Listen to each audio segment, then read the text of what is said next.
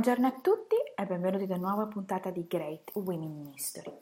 Per parlarvi della donna di oggi restiamo ancora una volta nell'Inghilterra del XIX secolo, per conoscere la storia di Harriet Martineau, considerata la prima sociologa dei nostri tempi. Autrice di oltre 50 libri, oltre che numerosi articoli ed editoriali, Harriet nacque a Norwich il 15 settembre del 1802 e lì crebbe con la fortuna di ricevere un'educazione completa che includeva materie come fisica, matematica, astronomia e storia. Dopo alcuni anni di istruzione domestica, Harriet fu mandata a Bristol, dove studiò in una scuola gestita dalla sua zia paterna, lì imparando il latino, il francese, l'italiano ed il tedesco. Nonostante l'ottima istruzione, Harriet non fu sempre felice. La sua adolescenza fu infatti segnata da un problema di sordità, che le creò forti disagi a livello sociale, poiché divenne per lei necessario servirsi di un cornetto acustico. Nel 1829 la sua famiglia attraversò un periodo difficile, segnato da gravi problemi economici, e questo porterà Harriet a trovarsi un lavoro come giornalista presso il Monthly Repository, un periodico che accoglieva le idee riformiste di Beccaria e di Blackstone, tra gli altri. Sulla rivista pubblicò due dei suoi articoli più rappresentativi, On Female Education e Female Writers on Practical Divinity. I due articoli denotano quello che sarebbe stata una delle bandiere della vita di Harriet, la lotta per i diritti delle donne, allo scopo di raggiungere la parità di istruzione tra ragazzi e ragazze, unica cosa che a suo avviso avrebbe potuto cambiare le cose. Harriet credeva talmente tanto nelle sue battaglie che rinuncerà al matrimonio, convinta che quest'ultimo fosse uno strumento utile a sottomettere le donne. Una volta raggiunto il successo con le sue opere giornalistiche e letterarie, Harriet si trasferirà a Londra, circondata da una cerchia di amici che includeva autori come Wordsworth, John Stuart Mill, George Eliot, Dickens, Florence Nightingale e Charles Darwin. Harriet acquisì fama nel suo paese soprattutto per le opere delle illustrazioni di economia politica, stilate in una serie di racconti pubblicate grazie all'ausilio del Parlamento. Infatti la politica prese molto in considerazione le proposte di economia liberale della Martineau, utilizzate come base per studiare nuove leggi. Tra queste leggi ricordiamo la Workhouse, dove i poveri abili per il lavoro venivano spostati e allontanati dalle loro famiglie per poter lavorare. Nel 1834, raggiunta l'indipendenza economica grazie al suo lavoro, Harriet deciderà di partire per gli Stati Uniti d'America per fare uno studio sulla democrazia americana. Si interessò delle caratteristiche della democrazia evidenziando le contraddizioni tra i principi costituzionali e la realtà.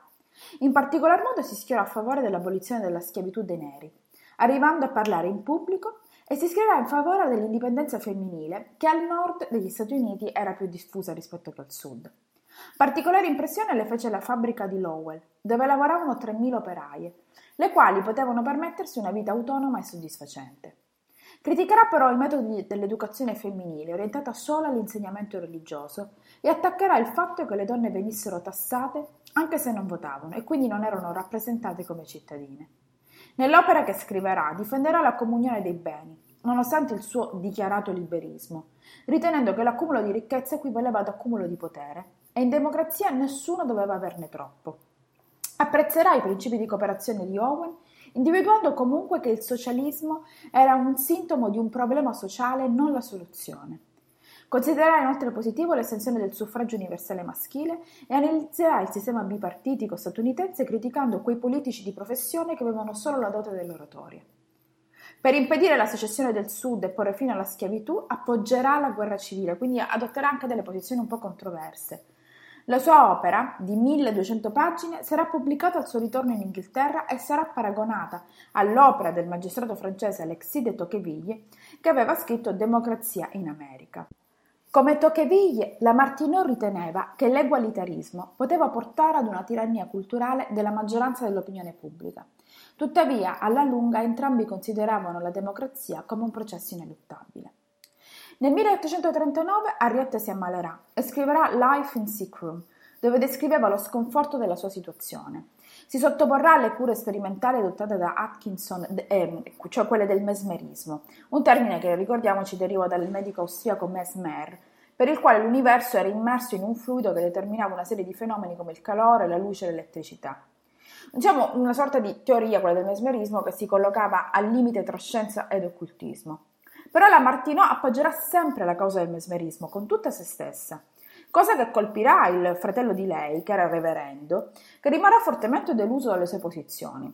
Però in questo periodo, e poi per tutta la vita, Harriet perderà definitivamente la fede religiosa e diventerà una positivista con la scienza messa al centro.